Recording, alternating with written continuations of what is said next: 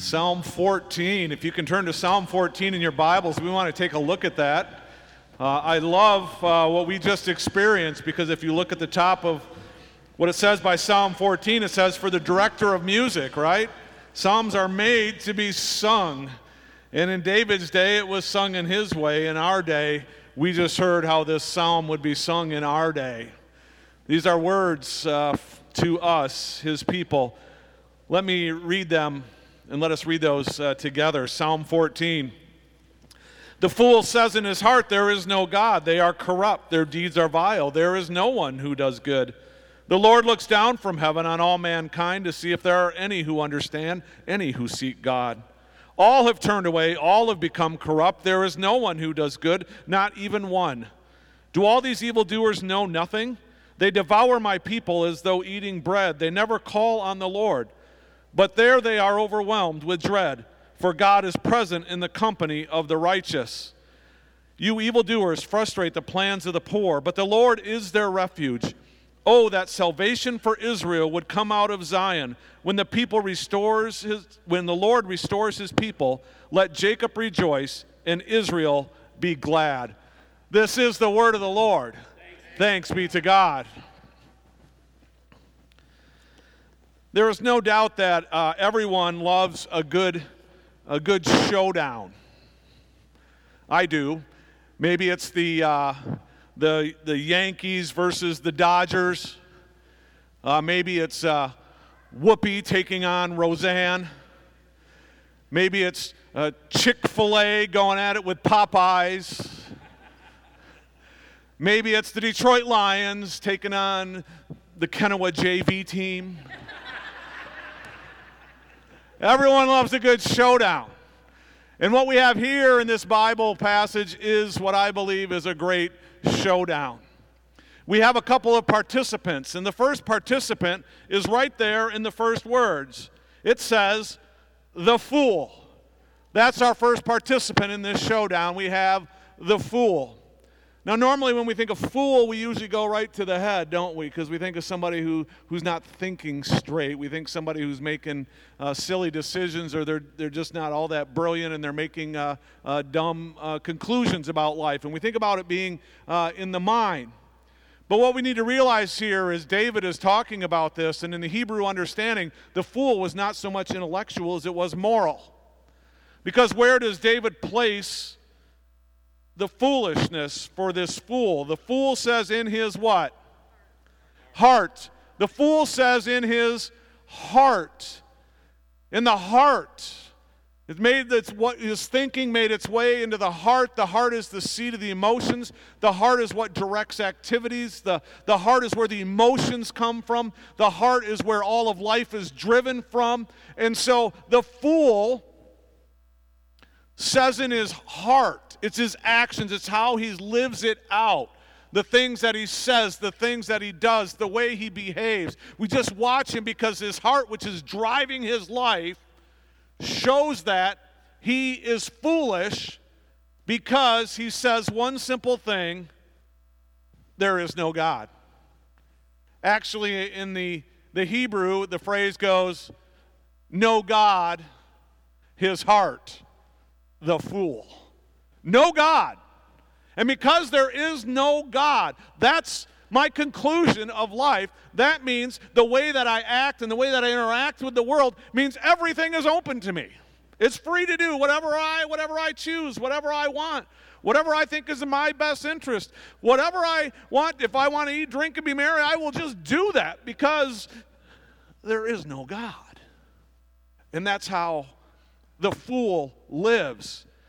And notice how they describe this fool. They are corrupt, their deeds are vile. That word corrupt means to, um, to, to like sour, to, to spoil. I think back to when I was in, in high school, uh, not so long ago. Uh, and uh, in that day and age, back in that day, we had, we had locker partners. And my locker partner was Dave Pearson, who I had as a partner for three years. And uh, uh, what, we would, what would happen with Dave and I is that often on Monday morning we would show up to our locker and uh, we, I would open up my locker, and this rank smell would just come out of the locker. It would just just take over because somehow in the week before, whether it was Wednesday or Thursday or Friday, whatever day it was, Dave forgot to eat his lunch. Dave left it in the bottom of the locker. Dave left it in the bottom of the locker underneath our shoes and our boots and that kind of thing. And so by Monday morning, after it had fermented all weekend, there was quite an odor that came out of there. And everybody around could smell the odor, including Carol Cayley, the cheerleader who had the locker next to us. And she would be, Oh, you guys, you're so gross. And there's Dave, because of Dave, now I'm gross and I have no chance with the cheerleader. otherwise, otherwise, my history might have been different. Instead, I got a beautiful woman from the band. That's right. That's right. The smell just took over. The smell just radiated out. And, and that's what David is saying the fool does. Because of the way they act, they are corrupt and their deeds are vile. And everywhere they go, their sin is just affecting everything. It's just infiltrating everything. It's just destroying everything. And don't we see that in the world around us? We see that as, as people say there's no God. And I can live out my sexuality any way I want. And we see the countless thousands and millions of babies that have been aborted. How that, that, that took over. We see what's going on and how our, our school systems have, have, have just kind of broken down because they said, well, there's no God in there, and, the, and everybody can choose to do what they want and behave the way that they want, and everybody has their own rights. And we see the, the, the our children are being uh, uh, uh, infected by the sin. We see the very fabric of our society as we are now uh, uh, saying, I can believe what I, you believe, what you want. I don't have to control my anger. You can be, and we're fighting at each other. We can just look across our country and in our world, and we can see these effects of sin just, just corrupting and being vile. That word vile is a word that God used four times uh, in re- reference to the world in Noah's day. A world that was so bad that God said, I got to destroy it. That's how bad it is. This is what the fool does. They're corrupt, their deeds are vile, there's no one who does good. In verse 4, it says, They devour my people as eating bread. Think about that. Just like eating bread. In that day, that's that what they did that every day, right? Jesus taught people to pray, give us this day our daily bread, because bread was your, your staple of life. You did that every day. I got to eat bread. I got to eat bread. So just as I would casually sit down and eat bread, they're devouring people. Just as casually as I continue to drink a cup of coffee, just as casually as I get up and I text people every day, I don't even think about it. It just happens. And the fool, because they're saying there is no God, and because they're living according to their ways and their wants and their desires, and according to the, the nature of the world, the result is that they are that they are corrupting the world, they're vile in the world, and they're destroying the world and the people around them day in and day out. There it is. That's the fool. That's one of the, the champions in this battle, the fools. On the other side would be the righteous, I would say. Because what marks the fool, we see here in this passage, the fool says um, that they devour my people as though eating bread. They never call on the Lord. I find that interesting because what's worse, what's worse than destroying people? In our day and age, we would say that's the worst thing you could do, right? That I kill people, that I destroy people. But what they said here, what's worse than destroying and taking and killing lives and devouring people? They never sought God. How about that for a standard? They never sought God. And so the fools who are over here never seek God. And we talked about what they do. But the righteous are over here. And the righteous are those who do seek God. The righteous are those who say, I'm not living according to my will and my ways. In my heart, I'm living according to God's will and God's ways and God's purposes. That's who I am. And I'm going to, to live as a child of the king and respond to God's kingdom and live in his kingdom ways. That's me. I'm going to live in the righteous way. And so we have the fool versus the righteous in this battle. But there's somebody else in, the, in this showdown. It's God. Look at verse 2. The Lord looks down from heaven on all mankind to see if there are any who understand, any who seek God. God is looking down. Again, uh, those same the same words were used when God looked down as I, in Noah's day, when God looked down on the Tower of Babel, when God looked down on Sodom and Gomorrah. This tells us that our Lord is alive and active. Our God is present. He's seeing what's happening in His world. He's not apart and distant from it. As we learn in Psalm 121, it says, Our God never sleeps, our God never slumbers. He's there. He's looking down on his world and he's looking to see are there people who seek me? The fools do not seek me. The righteous do seek me. And God is looking down to see who is in what camp and who is on what side. It reminds me of uh, watching, you know, a tennis match when, when uh, you got the judge up in his chair looking down on the match, or, or they go in the football game, they go to the booth up above to see what the official there has seen on the play. Here is God looking down as judge, as judge to see who in their heart does not seek Him or does seek Him in this showdown. So we have the participants and we have the judge. And God is the judge. He looks down on this showdown to see who seeks me. And this is what God sees. He says, I'm, I, I'm going to see if there's any who understand, any who seek God. And look at verse 3. All have turned away, all have become corrupt. There is no one who does good, not even one. All all, not even one. Now, wait just a minute. Clearly, the judge is mistaken, God. Clearly, Mr. Referee, you don't know what's going on because I am not over here, right? Because according to this, this gets pretty inclusive. God is saying, I'm not in the righteous. God is saying me, God is saying you, we're over here. I'm not over there. Those are the ones who say in their heart there is no God. That's for the vile. That's for those who corrupt. That's for the rapists. That's for the murderers. That's for the oppressors. That's for sinners. And I'm not over there. I'm clearly in the righteous. You guys know me. Clearly, I'm in the righteous. But this is getting personal, isn't it? God says, all, all, all, not even one is over here. They're all over there. Come on, ref, what's wrong with you? Can't you see? Are you messed up, God? Do you need glasses? I'm over here.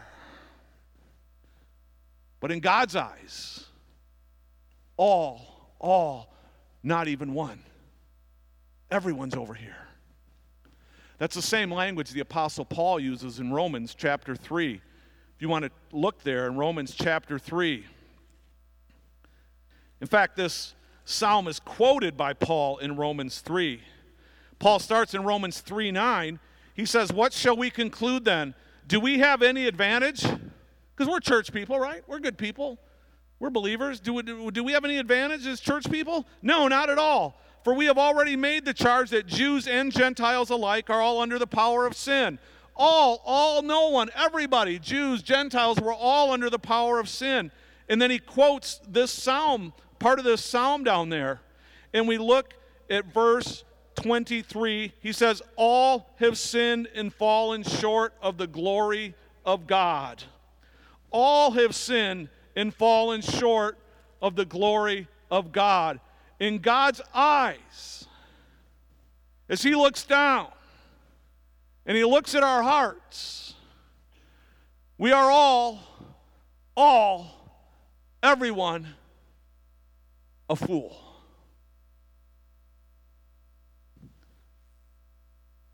Well, that's a bummer. Isn't it? Hey, what do we do with that? There I am.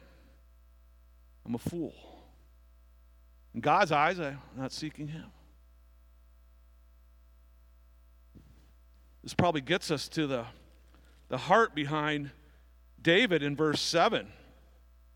When David in verse 7 he says, Oh, that salvation for Israel would come out of Zion. Oh, that salvation would come out of Zion.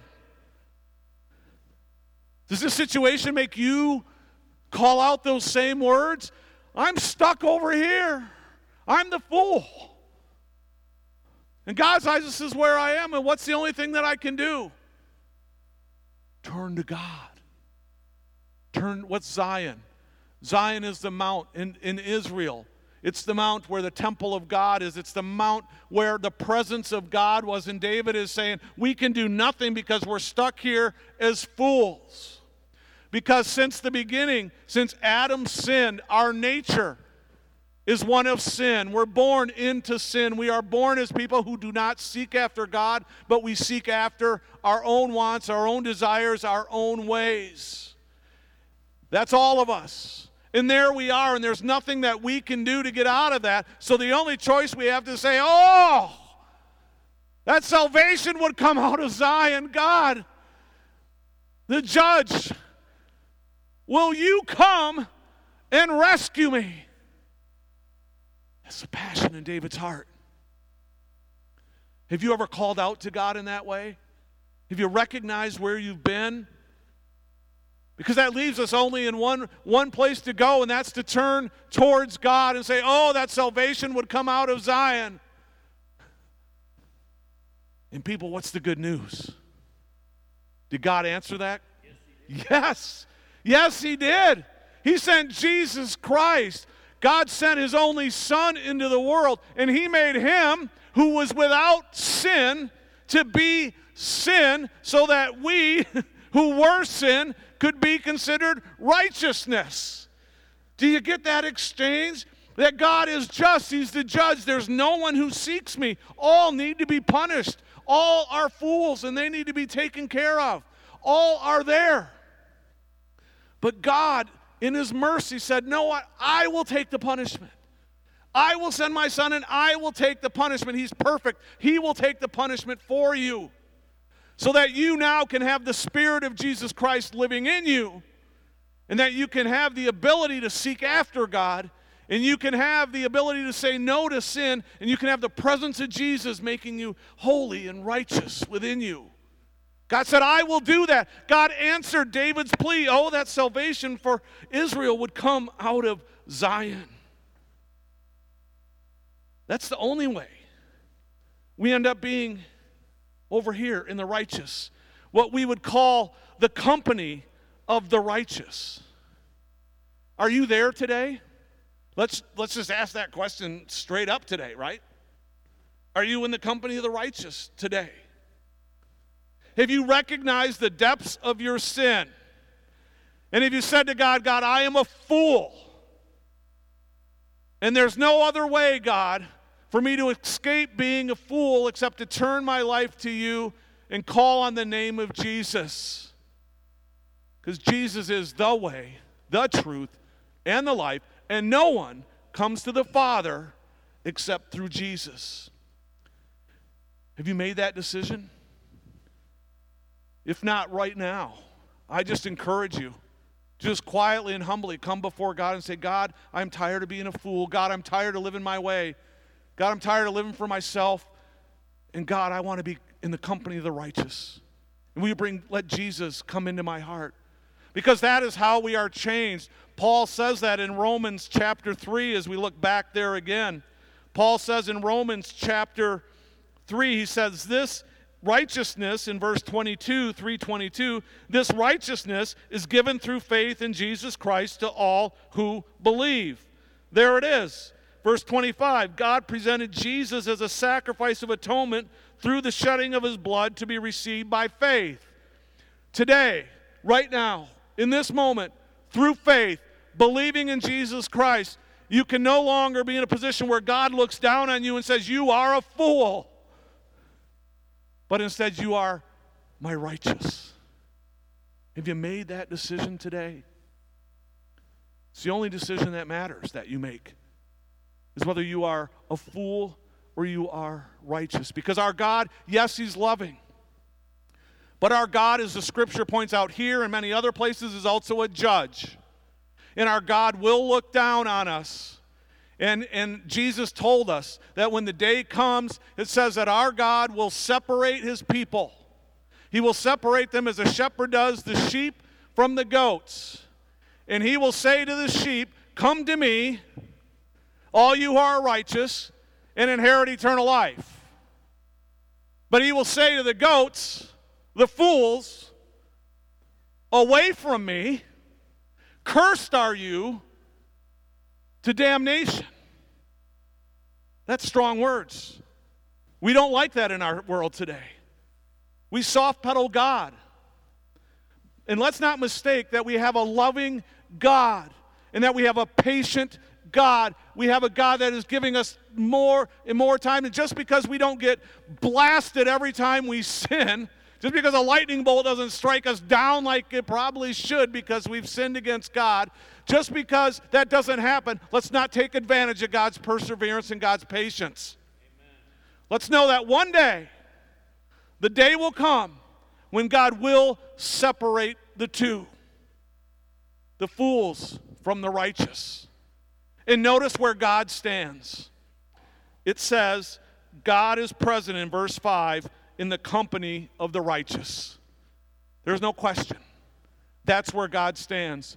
And the only way I can be in the company of the righteous is if I have faith in Jesus Christ and He is covering me with His perfection and His sinlessness. God is standing in the company of the righteous. And what I love is on that day, even though the fools think while they're living about this life, and it looks like they're, they're, they're uh, they're corrupting and they're vile and, and they're destroying and they're destructive. And, and sometimes it does, doesn't it? It looks like, my goodness, I'm over here in the company of the righteous and I'm losing, right? I'm losing. It looks like the evil is winning. It looks like the world is heading more and more away from God. It looks like people are turning more and more away from God. It seems like there's more brokenness. It seems like there's more hurt. It seems like there's more pain. And when it seems like we're losing, notice what happens here in this verse. Verse 5 says, what does it start with? But. but because who are we? But. We're but people, right? We're but people. Look at it again and again in the scriptures because that word means everything gets reversed. It seems like it's going this way, but things turn around because that's our God. And that's what our God does. And in this little situation where it seems like the fools are winning, when the end comes and God is standing in the company of the righteous, what happens to the fools? They are overwhelmed with dread. I like that. They're going to get it because we're the victors. We're the victors. How sweet that is. And we need to remember that because our Christianity and our belief is not just that I now have to walk the, this, this path of righteousness. That's not all that Christianity is about. Christianity tells me that I have hope that in the end, I am on the victorious side. When I stand in the company of the righteous, this unstoppable, holy, and almighty God is standing there right with me because our God has brought his salvation to me and God has restored me. And he has restored me, and it calls us to rejoice and to be glad. That's our posture in this world. I'm in the company of the righteous. And I live each and every day rejoicing in my glad because no matter what the fools are doing, I win the victory. So, friends, I want to come back to that question again. If you have to look at your life, I'm not saying what's going on here in your head. Because you may be here today and go, oh, yeah, I believe in God. I'm sitting here in church, right? I believe in God. Yes, I believe. But that's not where we believe it. It's in our hearts. It's coming back to the heart. What do the actions of your life show? What, is, what does the behavior of your life demonstrate? What does the rhythm of your life indicate? Does it indicate that you are sold out and living in the company of the righteous? Or does it show that you are saying, No God, no God? How about the fun you had this weekend? Does it say I'm in the company of the righteous or does it say no God? How about the way that you choose to use your money and spend the resources? Does it say it's all mine, it's all mine, or does it, and you're saying no God, no God there? What about the way that uh, uh, you use the gift that God has given you of sexuality? How about that? Are you saving that gift for the way that God intended, or are you saying, no God, I can just do whatever I want and however I want? Are you saying, no God? What about the way maybe we, we turn a blind eye to those at our borders and those who are oppressed and those who are living without? we go, oh, well, no God, because the guard of God would do something. Do you live as if a fool, saying no God? Or are you standing in the company of the righteous, where you actually love the Lord your God with all your heart? And with all your soul and with all your mind and with all your strength.